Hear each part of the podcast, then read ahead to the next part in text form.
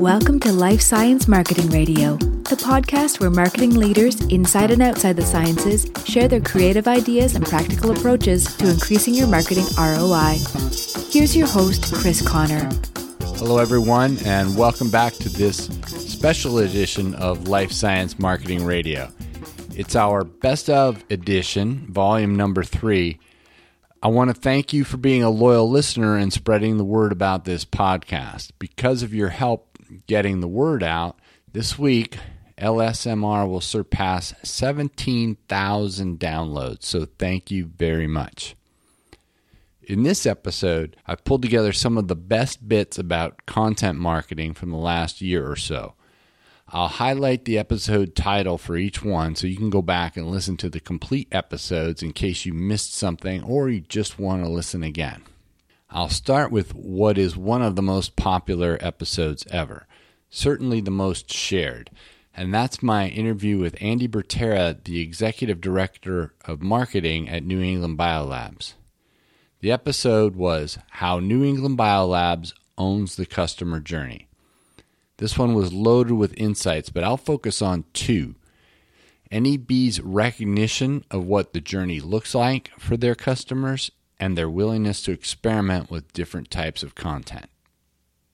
I, I, I may have mentioned this in other podcasts. I whenever I talk to somebody from NEB, I remember looking in their cal- in their catalog and calculating the cost of a gram of a lambda vector, which was some, you know, I was in school and it would have been, it's some millions of dollars because you're selling such tiny amounts of it, but which is like, man.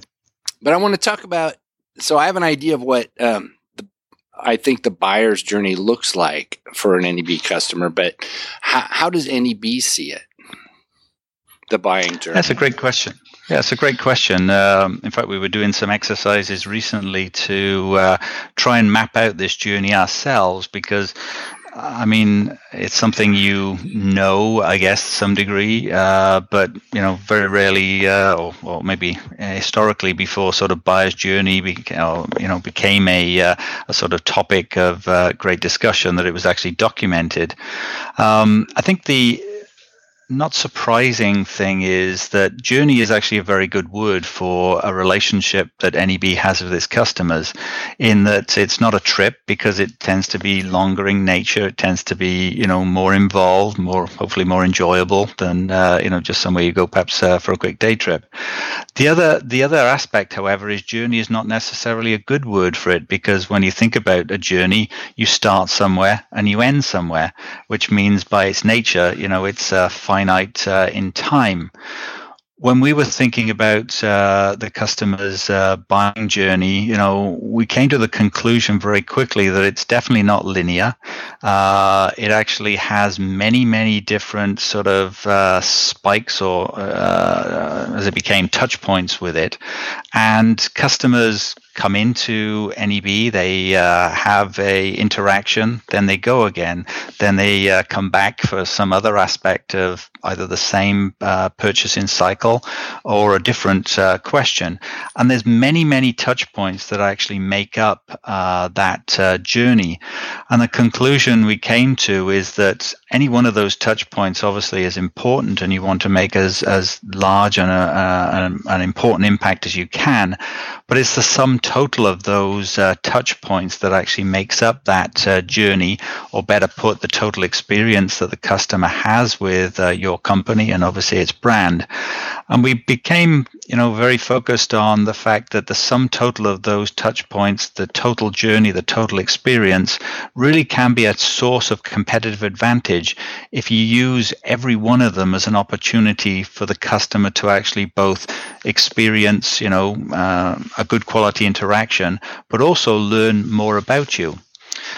We also came to the conclusion that uh, many aspects of the journey or many aspects of the touch point are not an opportunity to actually upsell to your customer. I think too often, you know, I've seen whether it's an app, whether it's uh, I don't know an interaction on the website. You know, you know, you've got this. It, it doesn't say as overtly this, but you've got this uh, message say, "Are you ready to buy yet?" You know, are you, you know, here's the price, here's the what have you. Um, and I think that for us is not necessarily the way we like to interact with our customers. We want to support our customers to actually answer their scientific, their research questions, their research needs.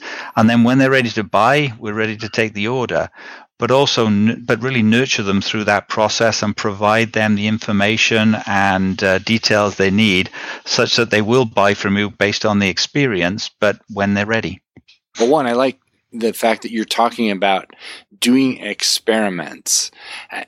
I, have heard this concept before, and you and you would think in the sciences that would be a normal thing, but most people, or I think a lot of people, I, I can't say most because I don't know, but um, don't really think about doing marketing things as an experiment that you know they do something they hope it works but they're not always thinking like what could we learn if we try this and if it doesn't work that's that's not a failure that's one thing we know we don't need yeah. to try anymore mm-hmm. and, and rather than. No, I, t- I totally, I would totally agree. I mean, um, you know, we, uh, particularly in the digital realm, you know, uh, technologies and uh, ways of interacting and communicating are advancing much faster outside of obviously the life sciences than they are within it.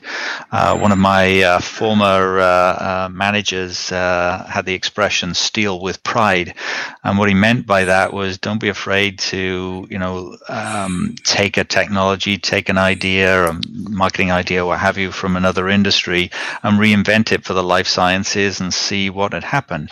You know, uh, I think scientists sometimes don't like to think that they're influenced by uh, marketing as uh, as people outside of the sciences are, but of course they're all human beings and have the same sort of emotions, and therefore definitely are. Um, but the key is how do you adapt it and and and train perhaps that other idea uh, for the life science uh, uh, marketplace. And if you don't try, you'll never know. So you know, don't put all your eggs into that uh, one new idea. Uh, but you know, if you kind of uh, you know put ten percent of your budget or have it into it and see what happens, you might actually be onto a winner. Yeah, it's um, that's been a hot topic. It's come up a couple of times on the podcast, and the fact is that um, our customers are living in a world where uh, the rest of their whole life is digital and the, the whole mm-hmm. Amazon experience. And I, I, think you might have mentioned that in your webinar, but that's how they're beginning, they're being trained to interact with companies now. So if you're not yeah. doing it or experimenting with those things from outside the life sciences, you're going to fall behind. That's totally true. I mean, it's uh, you know obviously within our within our own sort of vertical, you know, you compare yourself with who the leaders uh, actually are, but all those all those customers you know if it's search they think google. If it's online buying it's it's amazon or whatever it might actually be. So they set the standards for a person's experience and uh, you know they don't care that you don't have the uh, you know uh, IT budget that an amazon or a google has. They just expect that to be the norm you know. Right. The idea of experimenting has come up a few times on Life Science Marketing Radio. And as marketers, I think in a scientific business, we should be willing to make hypotheses about different types of content, what they can do for our audience, and test them. From there, let's jump forward to my recent episode with Joan Boyce, who is the GM of BioCompare and a very experienced media producer. We spoke in detail about the value of an editorial calendar, a mission statement for your editorial, and how to use that calendar to sell your content marketing program to your management. The episode was titled How to Use an Editorial Calendar Like a Media Boss to Streamline Your Content Marketing. Um, so you're a publisher and you need a schedule so that you can deliver something on a regular basis because that is an expectation of publishers. Right. Um, and you know, if you listen to Joe Pulizzi in the Content Marketing Institute, I mean, their consistency is a big deal, and consistency of content is it can be difficult. I mean, uh, I've been doing this for two and a half years. I had to take one interval off because I didn't have anything, and I was and I and occasionally I repost things. Um, but it there's definitely takes some effort to put something out every other week. Um, but beyond um, having the schedule, uh, what other benefits do you see as having a calendar that you're you're working from? Why is it important? Yeah, it's important. Um, it's important because it does, like I said earlier, it takes a lot of time and effort and resources to put together a calendar. So the, I think the main benefits are it'll help you focus your efforts on your goals and objectives. Um, so referring to that, making sure you don't go astray because it's easy, I think, sometimes to get off course. But if you have a document that you've prepared, things are written, people have signed off, it helps you with the focus. Secondly, it also helps that you adhere to a schedule, which is really, really important. And that, you know, and if you publish it internally, and um, you know and, and send it off to your writers then they'll you know there's a there's a commitment that they have to adhere to a schedule. So that ensures that the content actually gets written and published um, on time. And adhering to the calendar as well um, also leads to like con- you said you mentioned consistency consistent execution. And that could help with staying within the budget because, you know, as you know, content efforts can get costly. And if they get and if things go outside of scope and outside of the calendar, you can be, you know, you can be incurring a lot of expenses that you maybe haven't budgeted for. So those are the main reasons why it's important and uh, why it's such a great organizational tool.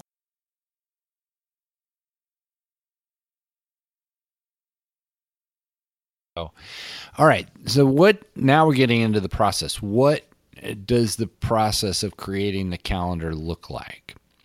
Oh, that's a good question. Okay, it's gonna ha- gonna have kind of a long answer because it's very it's very in depth. Yeah. Well, this is that's what we're here and, for. Uh, and I actually just wrote an article about this for our upcoming e-newsletter um, that we call BioCompare Insights. So yeah, this is t- very timely. So, really, like I said earlier, the first step is that I find to be useful is to create an editorial mission statement. So. I know this. Sa- Yay! I know this sounds really basic, but I can't tell you how important it is. So the statement should really articulate your goals. Okay, so why are you creating the content in the first place? What do you hope to accomplish with it? And most importantly, how you measure success. Okay, so you need to think about that stuff up front. Um, once you've had that all mapped out, in conjunction with that thinking, you really need to kind of pinpoint the desired audience and the personas of that audience. So, who are you creating this content for? What are their biggest pain points? Um, what I find to be really useful, obviously, in, a, in sort of the media world and magazine world, uh, we have editorial advisory boards. So, I always like to validate everything through, you know, through boards uh, through colleagues. Um, for a company, I recommend that they tapping into their sales organ, you know, to their customers or their sales organization.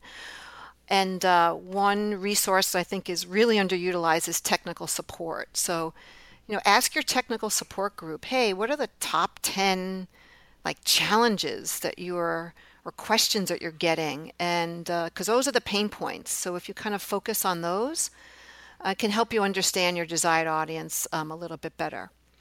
So once you do that high level thinking, what you then need to do is to uh, determine the budget that you can allocate for content creation because that's really going to drive a lot of the decision making and uh, such as like frequency so once you've kind of determined those high level things then you can start creating the sort of editorial calendar tactical plan so you have your budget, you have your goals, how you're going to measure success, your personas, and the next thing to decide is is the frequency. How often will you publish the content? Um, because that's really important. That's going to tie very directly into the budget. Then you need to kind of think about the distribution channels that you have to disseminate the content. And the reason why the distribution channels um, are important and, and important to consider early on is because how and where the content is consumed may give insights into where that person is or could potentially be within the purchasing journey.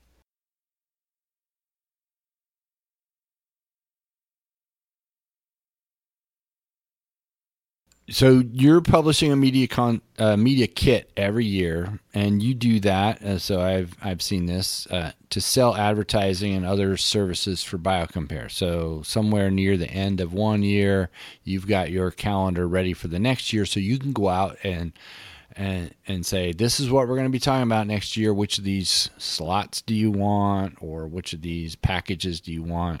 And here's how. Um, what we're going to be publishing. So people interested in a certain topic will see your content or your product release at, at the right time.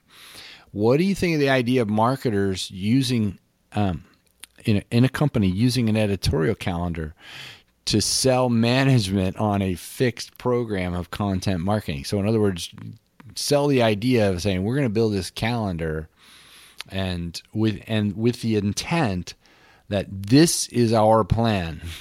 This is and this is why we're going to publish this at this time. And my goal would be to minimize people coming and saying, "Hey, you know, we should do an article on this or we should do an you know, the ad hoc requests that kind of disrupt the flow of a content marketing system." No, definitely. And um, you know, I'm smiling right now because I, I really do feel that since the editorial calendar is such a great organizational tool, that uh, you know, if it's put together properly and used effectively, it will result in marketing efforts that are more organized and aligned with key strategic goals.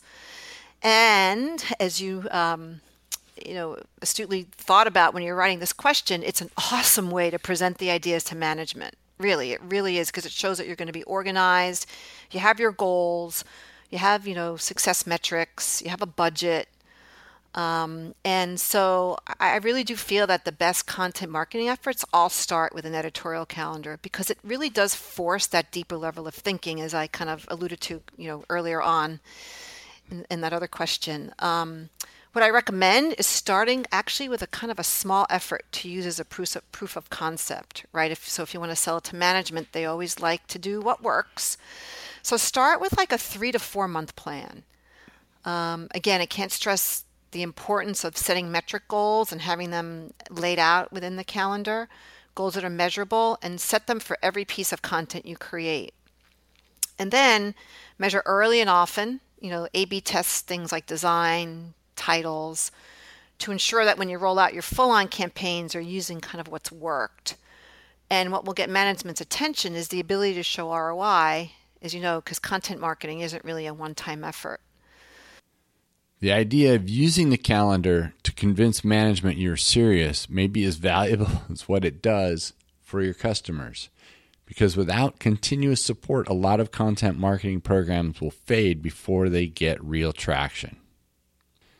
Speaking of editorial, my next highlight is from Jen Oladipo, who's an actual journalist. And that episode was called Earned Media in Your Life Science Content Marketing Strategy. Jen shared some great advice that will help you understand what the challenges are that a journalist is facing and how you can be helpful in the process of getting your earned media placements. Yeah, I know that that's interesting. So one of the things you said to me that made, prompted a question I hadn't thought of is, and I want to jump right into it, although we might get back to it later, is um, when you said wading through. So sometimes there's a lot of information, and it made me think how can a company help a journalist streamline the waiting process? Yeah. Um, that is a great question. One of the things you can do is to be concise. I think there's a tendency, especially among folks who, um, you know, some people in your audience may be coming from a more technical background. You know, maybe their the marketing is is the secondary thing that they do, and the you know other writing and things they've done has been more technical and so you, you know you want it all in there and it you know you want it to be crystal clear. Well when you're coming into somebody's inbox um, you don't want it all in there. You really want to make sure that folks just get the gist of what you want uh, starting with the the subject line. Um, you know make sure that it's pretty clear why this should be interested. Um, the other one of the other things that you can do as well to help journalists is to provide good resources. A lot of companies are producing content that is based on research, is based on you know valuable information. They've got some innovative stuff going on and it's actually very useful and newsworthy and and that content itself um, not your not your sales materials necessarily but the content marketing things you would do that aren't um, you know, as self promotional. Those kinds of things can be very helpful. Um, one of the things that that we talked about was how, you know, I, as a journalist, um, always looking for new stories, always looking for new angles, and I used what I now understand is content marketing. I didn't, I didn't know that at the time, but things like um, studies, case studies, that sort of thing that came through, and there were really good, solid information um, and timely information. Um, there are many times where something like that, I, I got that content with, you know, just a brief explanation of what it was, called them right back, and boom, they had a story. Um, it was pretty simple and it was good stuff and it was you know relevant to to my audience. You know i felt like readers would actually get value out of it. And um, you know they got lots of coverage and they got third party coverage. So it was you know an independent voice saying hey you know they've done this work and it's really valuable and here's the link to it and here's the background behind it and you know you can't pay for that kind of coverage. Right. That's that's kind of more what i was thinking is that um, higher level useful to anyone sort of information and even packaging it in a way for a journalist maybe um, here are 10 things that are important to think about in this space, whatever it is. I don't have a specific example in mind.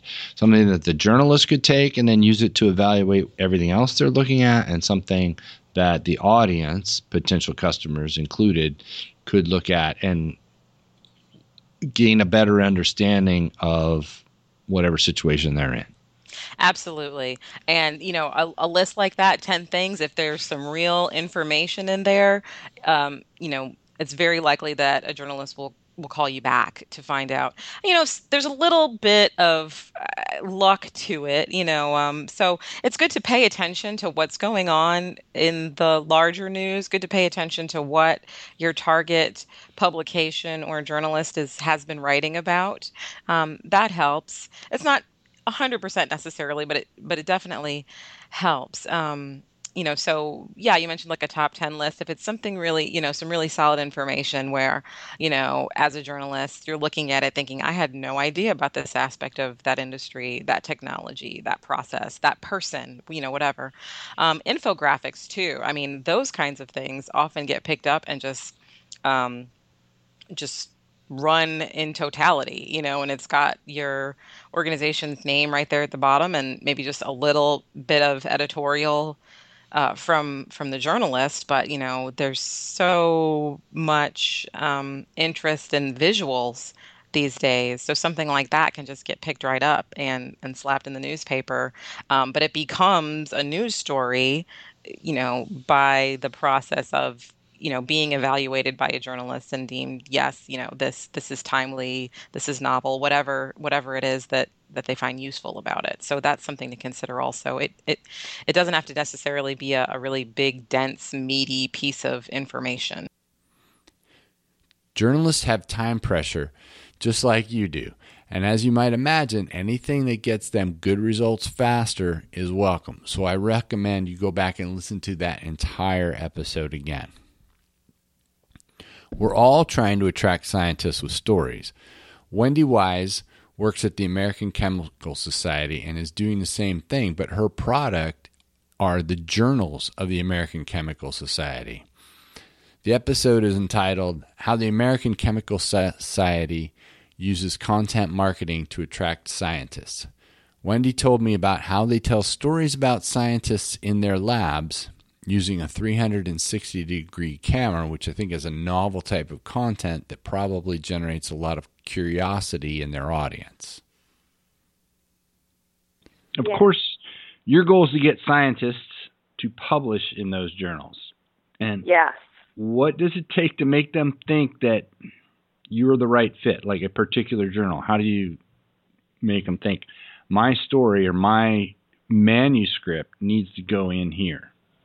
Well, so the the publishing world in sciences um, hinges on a lot of uh, metrics. Um, one of those metrics that is used to, to judge Um, whether or not um, a journal is significant is called an impact factor, and that's published by Thomson Reuters. So we do a lot of marketing around what our different impact factors for our journals are, but that's not the entire story um, behind any of our products. Um, so we have actually sort of turned a new leaf um, in that we're doing more content marketing to try and um, you know interest folks into publishing their articles with us. Um, and and one of those um, and one of the initiatives in the content marketing uh, sphere that we've been pushing is our new blog called ACS Axial. Um, and that blog was set up so that we could tell the stories behind the journals. Because when you have these really prolific scientists, you know, leading your brands, there's just so much information that you can interest people with. You know, they're, what are they doing in their labs? Um, what is their personal history like? Um, and you can there's just different stories to tell behind that, as well as for our services. You know, we do a lot of um, things like um, open access programs and author services, and, and there are stories to tell behind those as well. So we've been doing, we've been running a blog and, and daily publishing new stories about our products and services, and then emailing out um, our opt-ins and our interested uh, marketing lists um, once a month with different newsletters, um, you know, uh, tailored to their tastes. Yeah, so I'm more I'm curious to hear about these personal profiles. Are you you know publishing uh, kind of a portrait of someone's career, the path they took, you know, the science they've done to get where they are? What does that look like? Yeah, so we've done stories like that, you know, where you do like a profile story on on your your main subject. In this case, it would be our our active uh, research editors. Um, but we've actually been trying to push the boundaries of what uh, the stories that we're telling and the ways that we're telling them too, because I mean, people have so much to read these days that we're not necessarily thinking they're going to stop in what they're doing so they can just read another article that they're lambasted with about um, more subject matter, you know, or more scientific stuff. Um, so we've been trying to do sort of new and unique um, formats when coming up with blog posts. And uh, one of the most recent um, uh, blog post we did um, was using a what we call a 360 camera. Uh, we brought the 360 camera into one of our active researcher editors' labs, and we used the camera to um, photograph his entire lab. Um, so that when we got the images back, it was I don't know if you've ever seen like the HGTV Dream House, but it was like one of the rooms in the HGTV Dream House where you could move the image around and see the entire lab and see all of his equipment. And we pointed out different things on the video, um, you know, as to what he was working on. And it became kind of this really interesting, interactive um, story that we could tell with images instead of, you know, you know, 500 words or 1,000 words um, that people could look at relatively quickly and that they got excited about. And we're hoping that that excitement that they felt from looking at the 360 video then will translate into um, excitement about the journal itself. Um, and we called that, it's a series, it's called In the Lab with our various editors. Every product, even a journal, has a story behind it. Those stories are driven by humans doing something different or interesting. Are you finding and telling those stories? Finally, my good friend David Schifrin and I put together an episode spontaneously one day when I had to reschedule a guest for technical reasons. David helped me repurpose my blogs into an ebook that some of you have downloaded and my podcasts into blog posts. So this episode is simply called Repurposing Content, which is kind of meta because we're repurposing content about repurposing content. And we also talked about the hierarchy of content types that shows for you the, the options you have for repurposing when you, you begin with different types of content. Yeah. So, um, and the idea is that I've written on many, many topics. Now we've organized them into an outline that makes sense. So there's something about planning and something about um, goal setting and structuring your content and repurposing and the whole thing. So there's there's a flow to it that would you can dive in and look for anything to say this is uh, where I'm struggling with my content strategy. I can go right to that part and without having to plow through my blog online or whatever, you can find it easily. Right. Yeah. So uh, I don't remember what the exact number was when when we first pulled all of your blog content, but it was in the neighborhood of um, I don't know 25, 30,000 words maybe. Um, and actually now I'm pulling it up here, and I, I think it was significantly more than that. Well, anyway, many many thousands of words, and as you said, it's t- it's tricky if somebody's coming to your website and they're interested in creating content or how to promote content. I mean, they can search for those terms, but they just it's it's hard to find. Blogs are really, I think, useful for somebody who's kind of a regular visitor um, and kind of gets the the flow of things. You can take kind of these snapshots, but if somebody wants just like a strategic overview of what's going on, uh, you know, having a little bit more of a defined piece of content is a really good way to go. So that's yeah, that's essentially what we're trying to do here. Right. So tell them, tell the audience what you've been doing, how you're pulling that together, and making it work. So I um, I'm actually going to start by mentioning the software that I'm using, which is Scrivener. Uh, I've been aware of it for years and kind of toyed with some trials on it, some free trials for a long time, but never quite had the the relevant use for it. But over the last several months, I've found how how valuable it actually is. So there's just a free plug for the folks at Scrivener. Um, and what I've done is is gone through, and I should thank you, Chris, because you had this stuff very well organized to begin with. So you had a pretty good idea of what you wanted this to look like. You had some general topics that come up, you know, pretty regularly in your podcast and in your blog, and and um, it's been interesting because you know as I've read through every blog post you've ever published, you start to see these common themes emerge, whether uh, we realize it or not as as we're creating content. And so it's just picking out those common themes and then literally putting them in a folder in Scrivener and then naming them. Um, and so that's that's kind of the basic idea. And then from there, it's just more kind of massaging and finessing the words so that it's um, it's one cohesive piece of content. And so what we've been doing over the past several weeks is just finding the ble- finding the best place for each blog post, and not just each blog post, but each you know section within that. And so one of the the interesting things as I said, is that there are common themes, and quite frankly, there is some redundancy. And this is, I guess, the other part of you know blog versus an ebook versus any other type of content is you're going to find areas where there may be some overlap. And so what we've been trying to do is just streamline that. And so in some cases, it's meant completely getting rid of an entire blog post that we thought we were going to use because it's just it's all the content is redundant with other stuff, and that makes it um, not as valuable or almost frustrating. You know, people don't want to reread the same thing. And in other cases, it's taking a paragraph from a blog post and dropping it into another one. And so individual blog posts become chapters. The chapters are grouped by section. And what we've ended up with is um, is kind of a four part. I wanted to have some information right in front of me here. We could leave some of this in so people can see how podcasts are actually created and edited. Yeah, that's fine by me. It's sort of scary as the one fumbling around, but yeah, yeah I mean, we don't is, have to leave it all we, in. I mean, if this is going to be behind the scenes, let's do it. I'll. Uh, what do they say? Be vulnerable, right?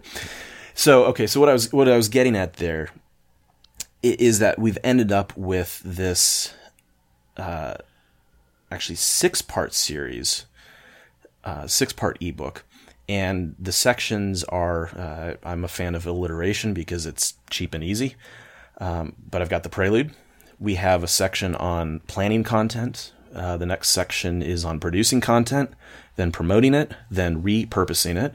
Uh, and then the last one which i thought was pretty cool chris that you came up with was people um, and, and how to kind of work with people on your team as a marketer and a couple of other things so you know, it's it's finding the common threads and figuring out a way to turn them into, I guess, a bigger whole.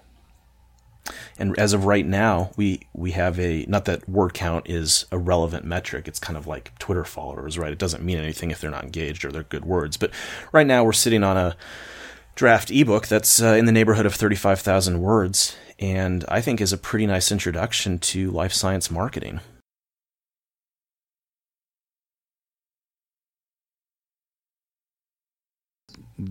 that's what I'm really excited about. So we're repurposing blogs into ebooks and podcasts into blogs and podcasts into transcripts and webinars into podcasts. So every possible way.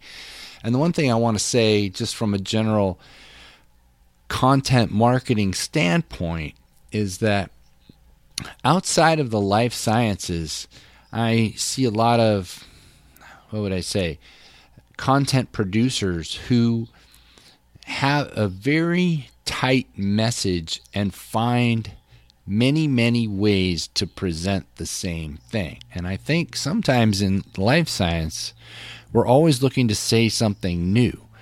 Um, and maybe that dilutes our message, or at least we might be afraid to think we already said that. We have a piece of content on that. But as you think about your own behavior, first of all, um, you don't read everything that comes through your email. You don't read every piece of content you have a chance to, maybe because it's just not the right day. And then it goes, it, it falls off the bottom of your screen.